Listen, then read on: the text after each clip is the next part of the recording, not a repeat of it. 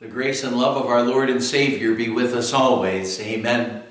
The Word of God we want to consider today is the beginning of our Gospel reading for this past Sunday, which was the 17th Sunday after Pentecost. We're looking at Matthew chapter 18, verses 21 and 22. Then Peter came to Jesus and asked, Lord, how many times shall I forgive my brother when he sins against me? Up to seven times?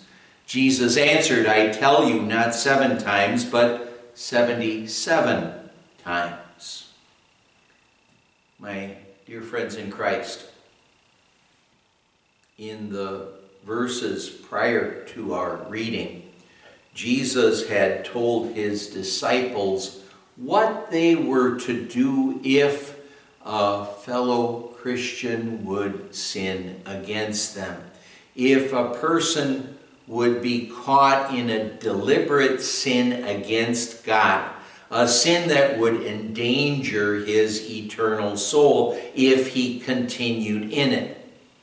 Well, Jesus said, instead of just minding your own business, what Jesus instead directed Peter and the others, and well, also us for that matter, to do is to be concerned about that person's soul, to speak with that person, not to be nosy busybodies who are digging into people's business, but rather as humble, convicted sinners ourselves.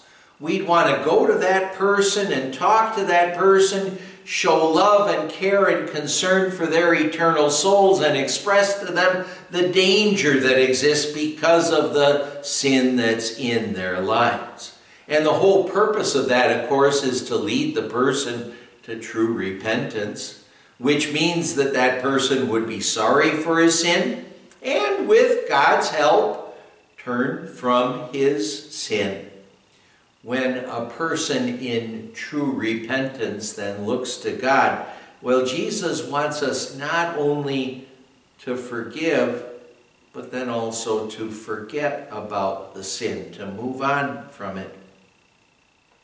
Well, it's understandable then, in reaction to that, that Peter would then ask, Lord, how many times shall I forgive my brother when he sins against me? Up to seven times? Peter is often criticized for this because some people will look at this and say that what Peter's doing is he's trying to limit how many times he had to forgive a brother, a sister in Christ who would sin against him.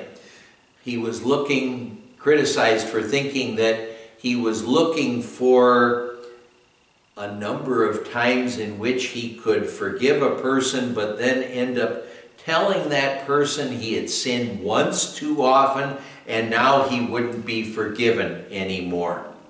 That he didn't have to forgive him anymore. That's probably not what Peter had in mind in this instance. Let's remember that what Jesus had just done is he had just encouraged the disciples to make repeated attempts to bring sinners to repentance. It may well have occurred to Peter that this practice, telling people that they were forgiven, if it was faithfully carried out by believers, that it could be possibly abused. A sinner who's brought to repentance and assured of his forgiveness could easily, could possibly turn around and sin again and again and again and say, oh, this forgiveness is great. And not understand that God wants us to amend our sinful lives. Peter may have been thinking about people possibly taking advantage of God's forgiveness and, and the forgiveness that was offered by the, their fellow Christians that they had offended. Peter may have been asking something like this Is there a limit to God's forgiveness? Is there a limit to the times that God wants me to forgive others?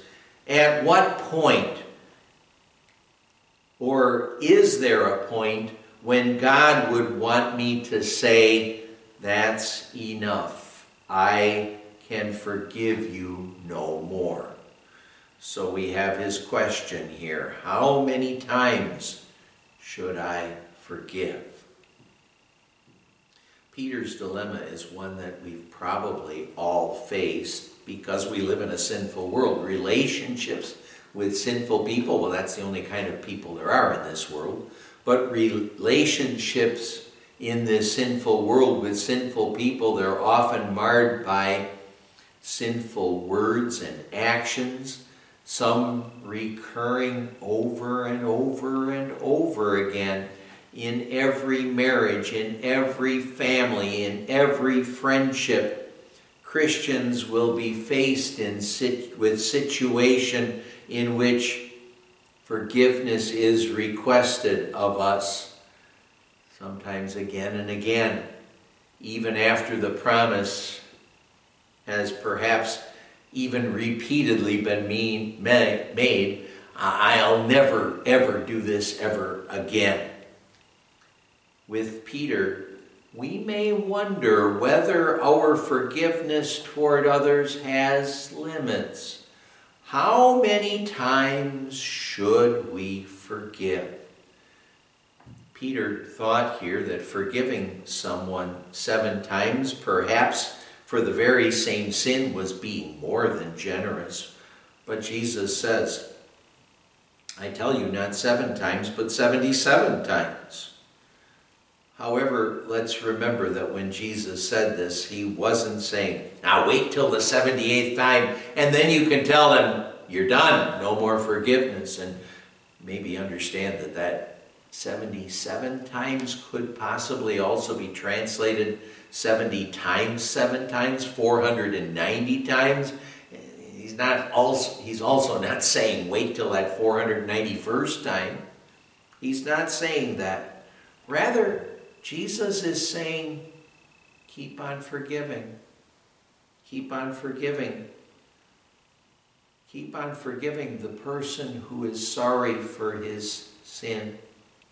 Keep on forgiving that person while also always remembering how much Jesus keeps on forgiving you.